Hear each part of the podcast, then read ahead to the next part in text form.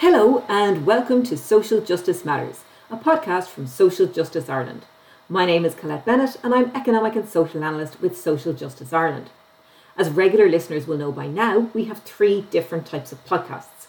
We have our 10 minute lesson series, which is a brief overview of policy topics touching on the areas that we think people should know about. We have our seminar series, where you get the opportunity to take a listen back to some of our best conferences and seminar presentations. And then we have our interview series, where we get to chat to experts on a range of policy areas. And today's episode is one of those. In this conversation, I am chatting with Dr. Cathal McCrory. Cathal is Associate Professor of Psychology of Life Course Development and Ageing in the Department of Medical Gerontology. He also leads the Behavioural and Social Sciences group within TILDA. His research explores the pathways, processes, and mechanisms through which socially mediated risk factors come to influence health over the life course, with a particular emphasis on stress. Today's episode looks at the impact of childhood adversity on life expectancy or age acceleration. It's an absolute eye opener, so I really hope you enjoy it. So, Cathal, thank you so, so much for agreeing to do this. How are you doing? I'm doing good. Thank you. Thank you for the invitation. Good. So you are currently with Tilda. Can you explain for people who do not understand or do not know anything about Tilda and understand how wonderful that work is, what it actually is? So, like, why it was was established, where it is, what it does, that kind of thing. Okay. So TILDA, the acronym stands for the Irish Longitudinal Study of Aging.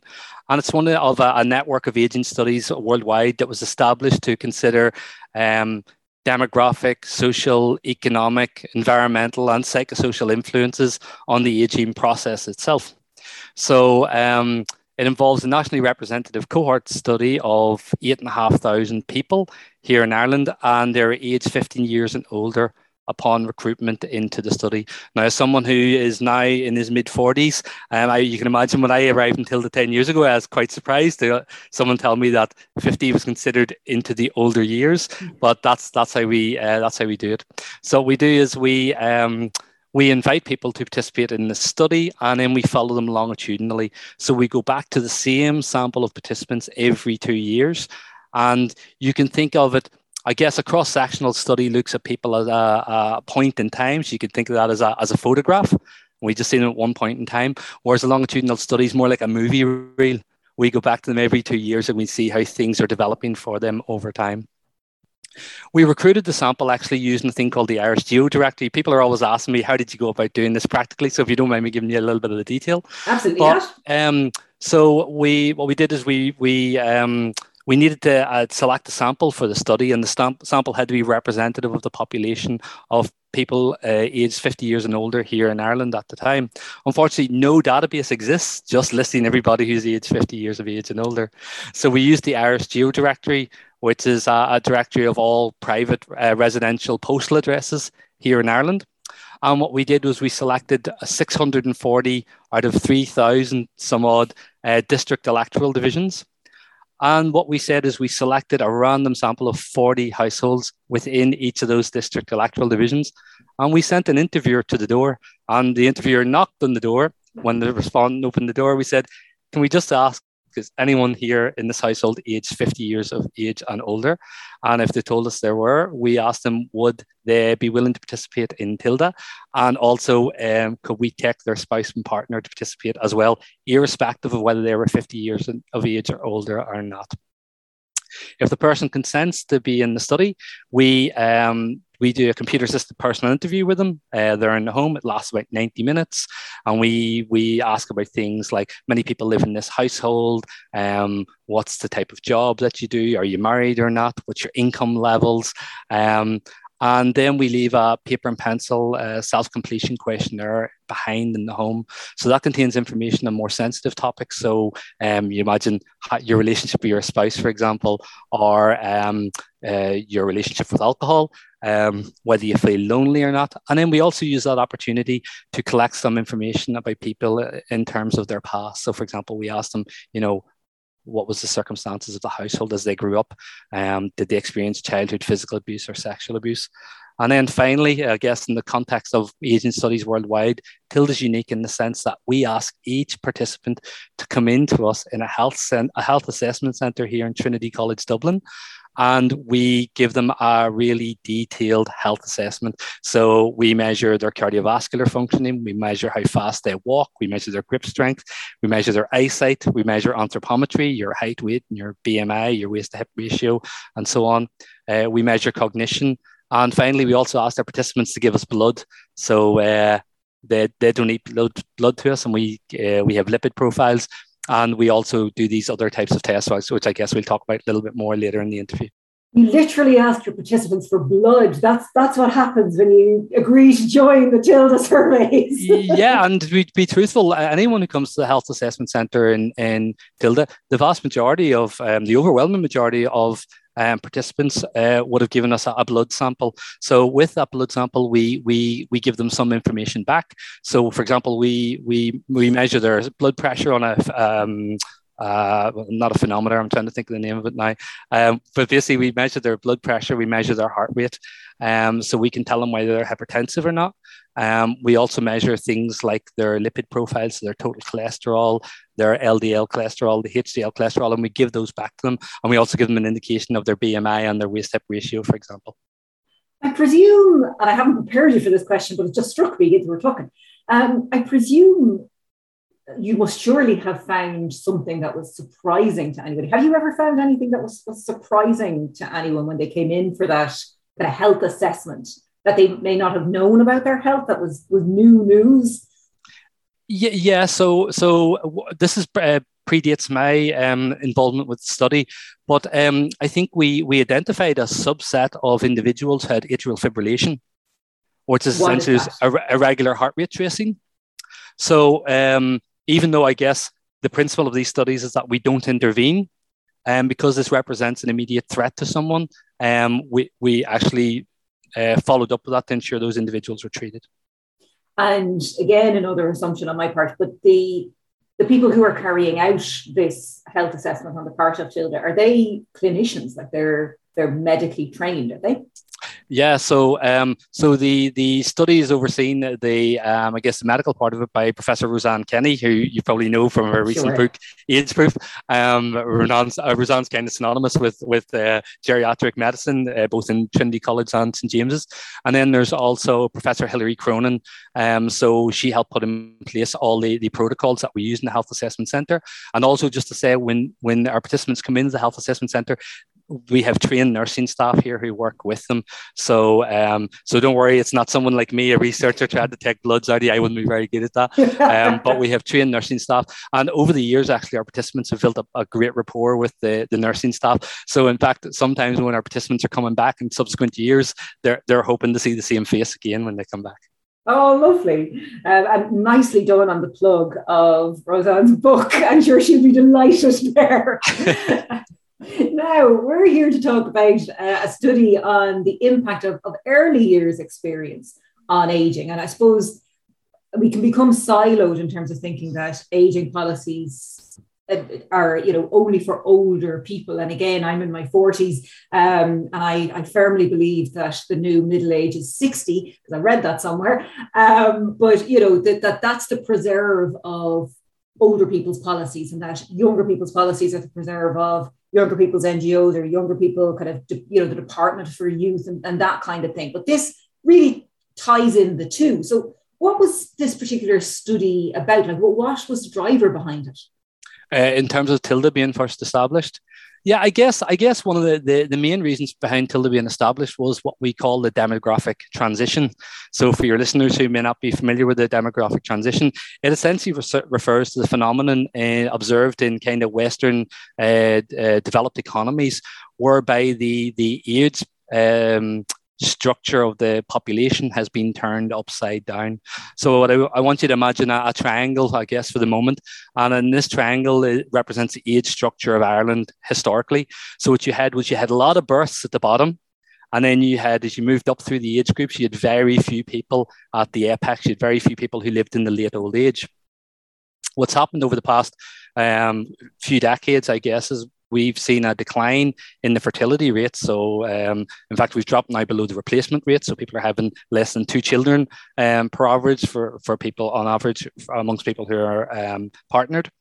And uh, what you're seeing now is because of advancements, advancements in uh, nutrition and sanitation and better water and better medicine, is a large proportion of people um, living in the late old age. Now, you can imagine this represents um, a challenge for the sustainability of all sorts of systems, societal systems. It represents a challenge for our healthcare system. It represents a challenge for our welfare system. It represents a challenge for our pension system. And for example, some of the work that Tilda has has done is we we ask people as part of the survey about their uh, private or public sector uh, pension provision. And what we found was two thirds of people have absolutely no idea what um, their pension is going to pay them upon retirement. So therefore, they don't know whether they're going to have sufficient means to live into late old age. You can think about their healthcare system. What's the impact of an increasingly uh, aging population on our healthcare systems and our social care systems that aren't set up to do this. So part of the reason Tilda is here is to inform policy development uh, in the context of that. And what I'll say is we've actually we've actually had impact. Um, for example, th- there's a really nice study. So as I said during Tilda, uh, when participants come into our health assessment center, we ask them to walk along a, a, a mat and we measure how fast they walk on average. Okay, and um, about 30 to 35% of individuals aged 65 years of age and older were walking slower than 1.3 meters per second. Why is that important? Well, the pedestrian lights here in Dublin suggest that someone has to walk 1.3 meters per second across the road. So that suggested that 35% of individuals aged 65 years and older cannot cross the road in the amount of time that Dublin City Council allocate to them to cross the road. So Tilda used this to go to the Dublin City Council, asked them could they consider increasing the timings on traffic lights to, to enable older people to cross the road. And, and one of the things that we argue around this is this isn't just good for everybody, uh, sorry, for older people. This is good for everybody. Imagine imagine a woman who's crossing the road or a father crossing the road with a, a child in a pram or a trolley, someone carrying shopping bags, even younger people, you know, um, talking on their phones. You're not necessarily always necessarily just doing one activity at a time. So the idea is that we could do something around this. We've also identified huge levels of unmet need here in Ireland. We found high levels of health problems. For example, 80% of older people here in Ireland are either overweight or obese. So people keep talking about the, the obesity time bomb was coming down the line. It's here already. um, and some of the work that I've done before with growing up in Ireland shows that it's um, is already really well established in the younger age, group, age groups. One in ten uh, older people here in Ireland have diabetes. And we also identified high levels of unmet, unmet need. So, as I said when we said earlier, we gave people back um, their blood pressure readings, we found that there was a substantial proportion of people who were hypertensive when they came to our clinic, but they weren't currently being treated for being hypertensive.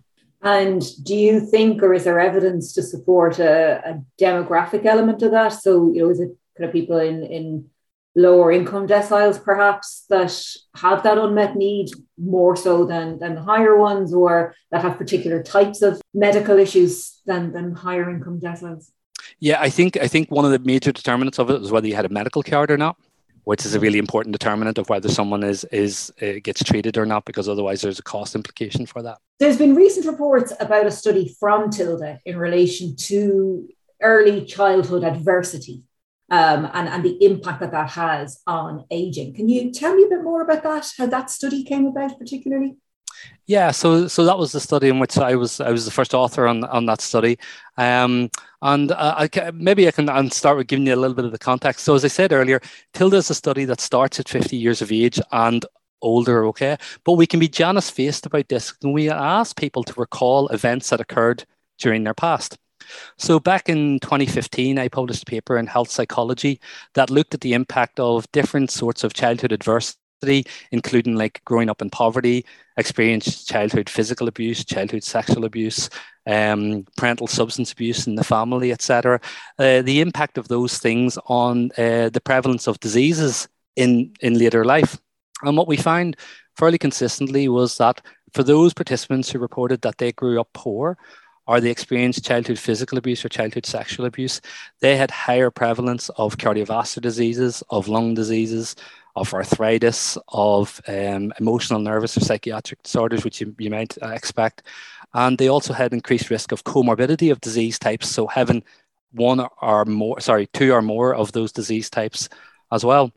And we hypothesized at the time that these individuals were experiencing accelerated aging. Okay, that's that's what the, the the higher prevalence of disease amongst those groups indicated. Now, since that time, there's been a whole burgeoning field looking at markers of biological age acceleration. And when I talk about biological age acceleration, if you consider, we, we've talked earlier there about our, our respective ages. So you can imagine a situation where you encounter an old school friend in the street, okay, and, and you look at him or her and you say, oh my God, they're aging really well. They look 30 years of age.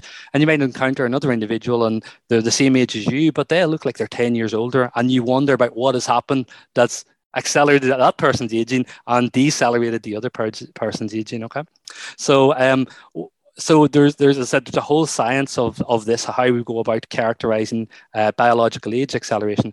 One of the most popular ones at the moment is a thing called the epigenetic clock, and the epigenetic clock is based on levels of DNA methylation at particular sites in your blood. So because our Tilda participants were kind enough to give us their bloods, we were able to to do we were able to measure um, DNA methylation in the blood and use it to determine how fast people are aging.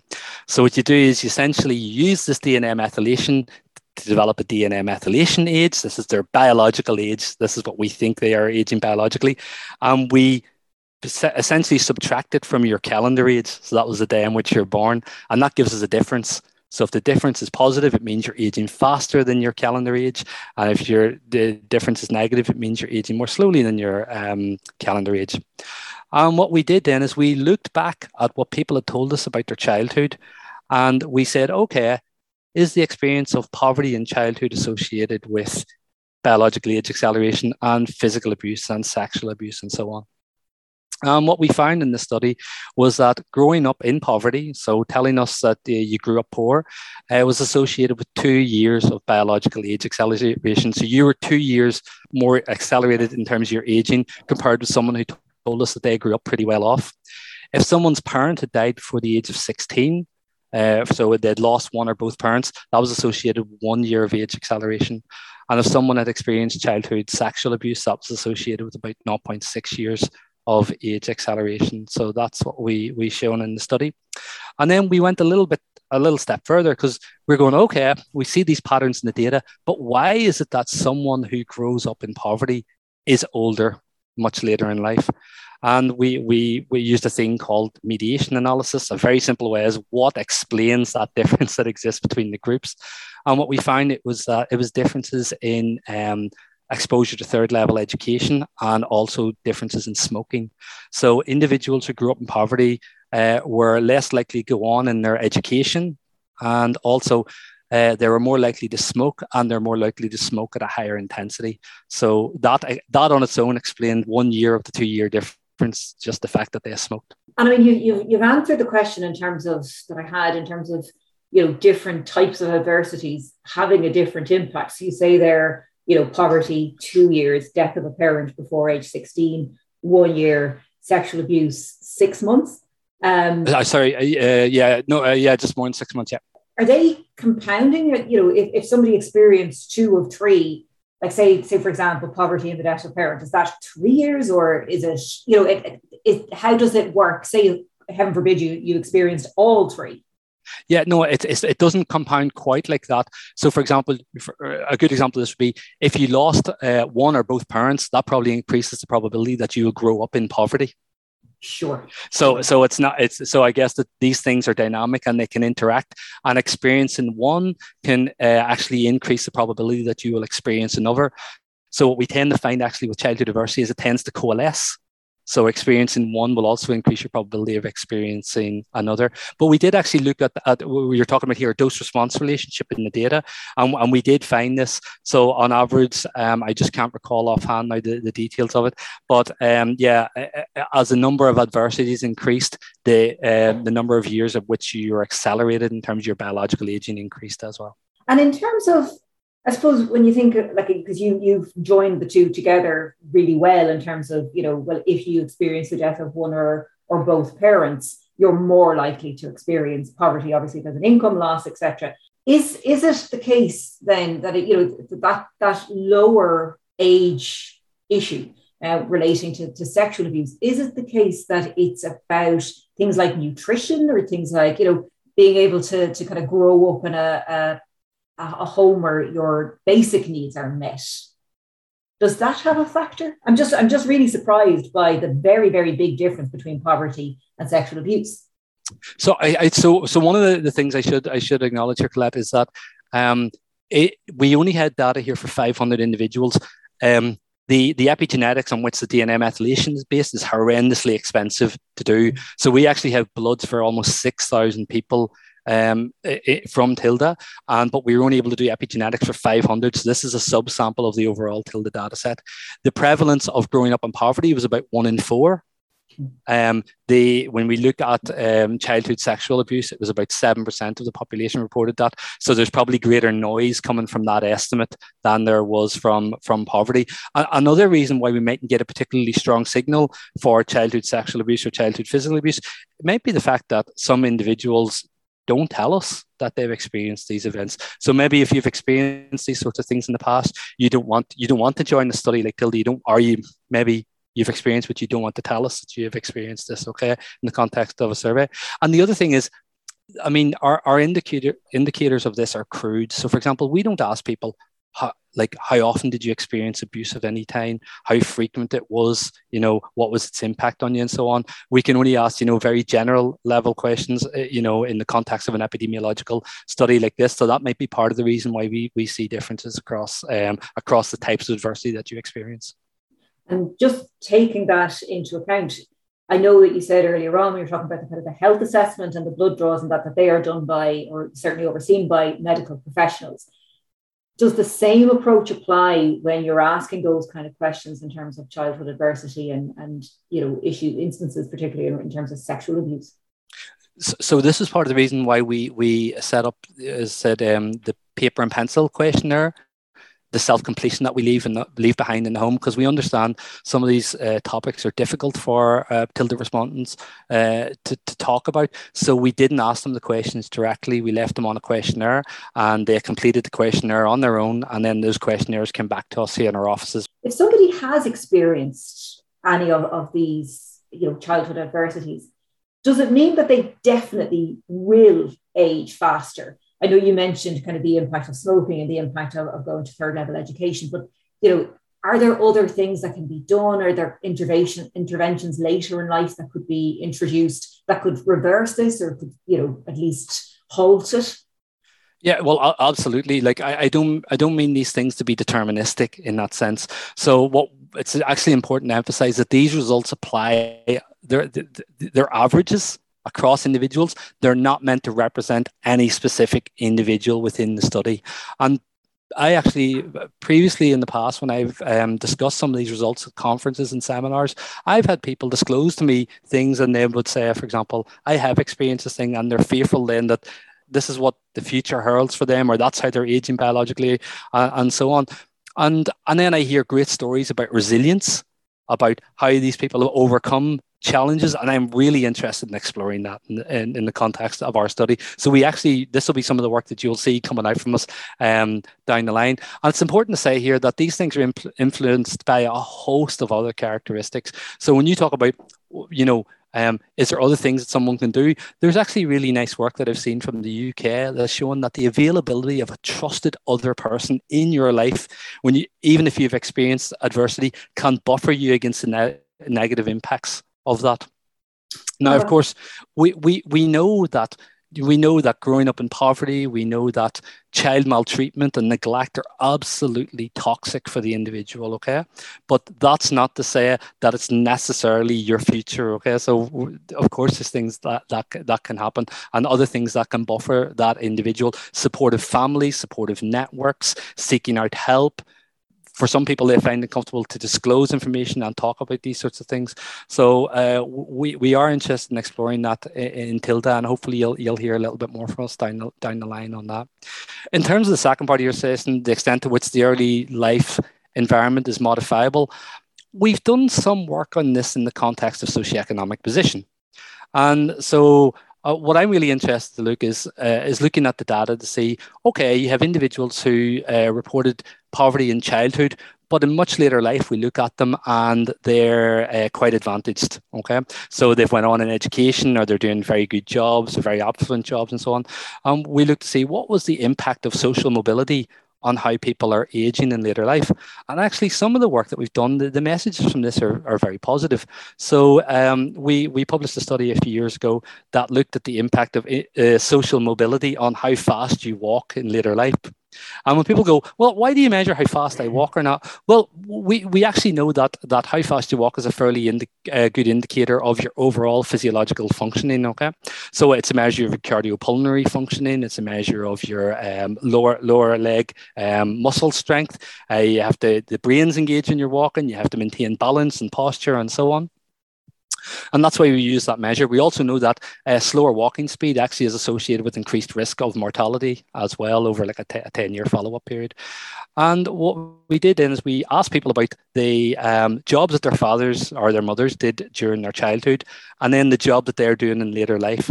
And we characterized people according to whether they enjoyed high socioeconomic position over the life course. So their parents did a professional job and they did a professional job, or individuals who, for example, their parents might have done a, a, a semi-skilled or unskilled job and they're doing a semi-skilled or unskilled job. And then we looked at individuals who are upwardly and downwardly mobile.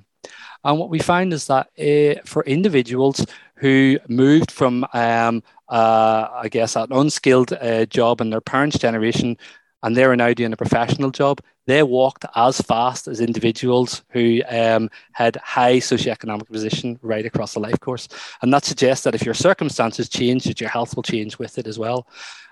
But I should say that for those individuals who grew up um, who grew up, I guess, their parents did unskilled jobs and they're doing unskilled jobs in their life, they walked slowest of everyone in the study. And that's just to show that uh, the experience of deprivation right across the life course can leave a scarring effect on you. It has a scarring effect on your physiology. And we've shown this across multiple studies in TILDA as well. That is the case even when compared to people who went from kind of very professional, parents had very professional jobs and they almost move backwards in terms of, of social mobility. So they're in a lower paid or more precarious job or whatever, weren't, I suppose, as as impacted as those who had kind of an intergenerational poverty issue. No, exactly. And so that's that's what we tend to find is they're intermediate between the the the, the high group and the low group.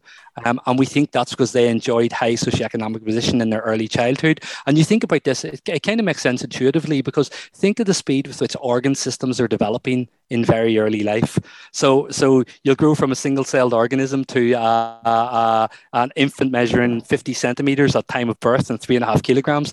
Thereafter, you'll get an explosion in growth up to about 18 years of age, and then everything slows down all of a sudden again. So it does make sense to think that you know circumstances in early childhood are very important to where ultimately you'll end up in later life.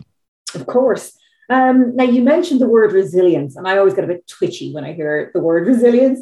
Um, and the reason I suppose I get a bit twitchy is because to me, it's it's a it's almost putting the onus on the individual to deal with their their trauma, to deal with their adversity, and if if they don't, they've somehow failed to do that, rather than looking kind of at a, a systems approach. But yet, you then talk about, I suppose, the availability of, of a trusted person or supportive networks and, and how important that is.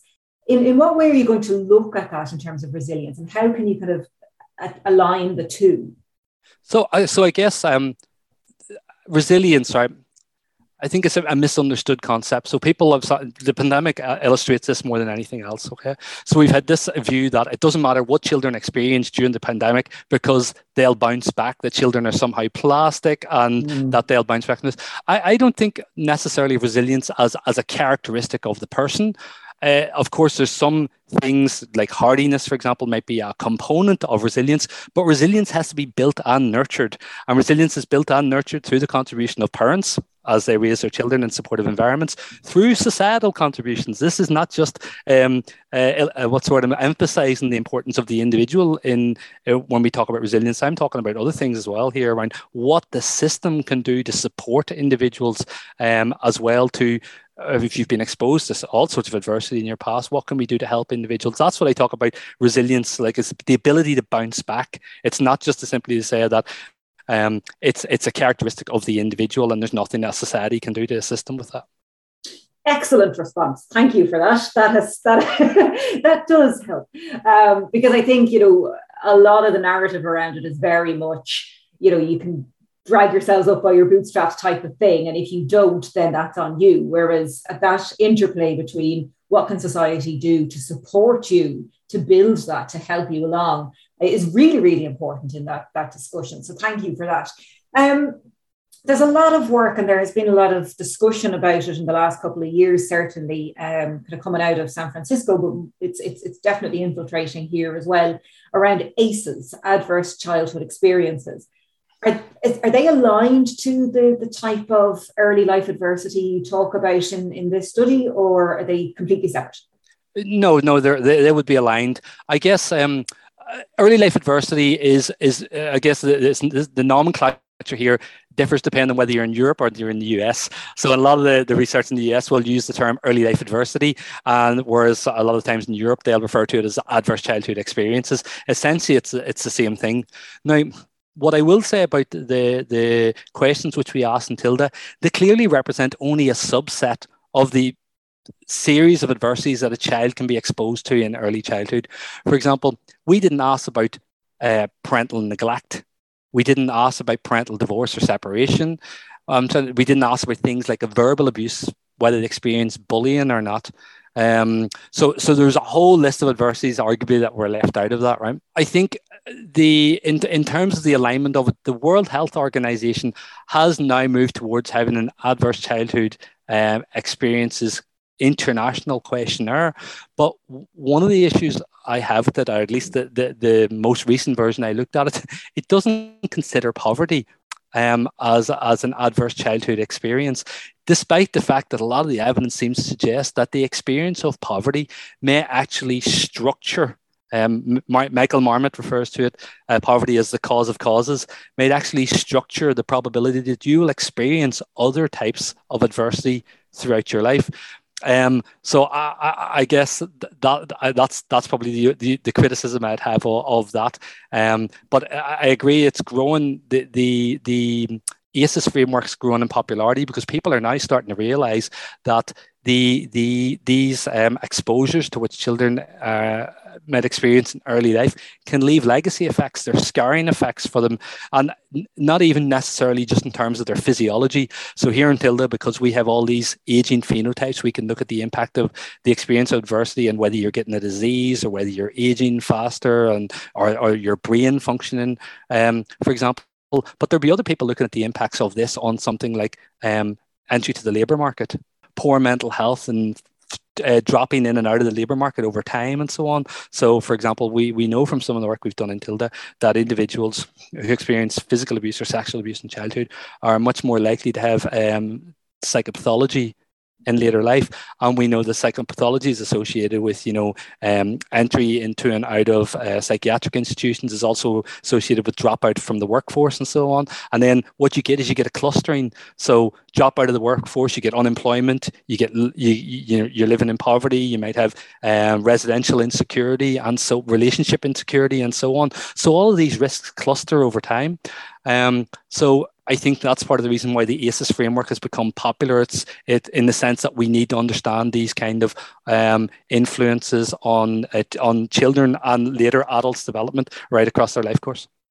Yeah, and I think that's a really important point to make in terms of where it all interconnects. So you know, just because you're you're growing up in poverty, that may not always be the case, but the impact of that may well have a, a different effect and might have a knock on almost like a domino effect on other areas. And we need serious policy coherence to address all of that in the round, which is when I'm going to ask you my last question. Um, in terms of recommendations, so you talked about you know the, the recommendation to DCC in relation to the, the traffic lights. Um, so looking at what you've done here, what kind of recommendations would you make that you think would have a really positive impact? Well, I'm going to make it sound very simple. I know it's not, but tackling the root causes of inequality would would be a good start. So um, I, I, reviewed a, a paper um, a year or two ago um, from the Economic and Social Research Institute. And it showed that at the time, I think it was 2019 or 2020, it said that 16.2%, I think it was 16.2% of children in Ireland um, were living in poverty. Like I've been involved with growing up in Ireland study, and I was speechless. I was almost one in five children in one of the wealthiest countries in Europe is growing up in poverty. Um, and I guess the work that we've done with Tilda and, and growing up in Ireland shows that uh, privation, uh, disadvantage, marginalisation, and exclusion can leave a long shadow in, in terms of children's in terms of children's development. And I guess we're going to be serious about developing interventions to improve children's outcomes. We we need to move the focus to really early in the life course. This is to ensure that um, parents and families are supported in very early in life. I would actually love to see free um, early uh, childhood education here in Ireland. I'm not talking about three hours per day of free preschool provision. I'm talking about free childcare. Okay, I'm talking about to ensure that everybody gets the best possible uh, start, uh, the best possible start in, in life, and. Um, I guess I'll finish by probably quoting the UN Special Rapporteur on extreme poverty. He said that supporting children in poverty is not a cost, except in the very strict accounting sense of the word. It represents an investment in our future. And uh, yeah, I, I, looking at the data, it's it's it's hard to disagree with that sentiment. Um, like when I again just returning to that ESRI report, it, it's considered what would happen with child poverty in Ireland under two scenarios during the pandemic if there was recovery and if there wasn't a recovery. Even if there was recovery, um, the prevalence of poverty was going to increase from 16.7% to 20%. And if there wasn't a recovery, it was going to increase to 20.22.2% or something like this here.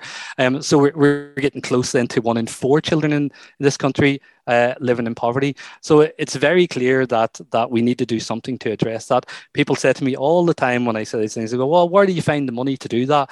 And my response now would be, look what we managed to do during a pandemic when people told us it wasn't possible to do these things.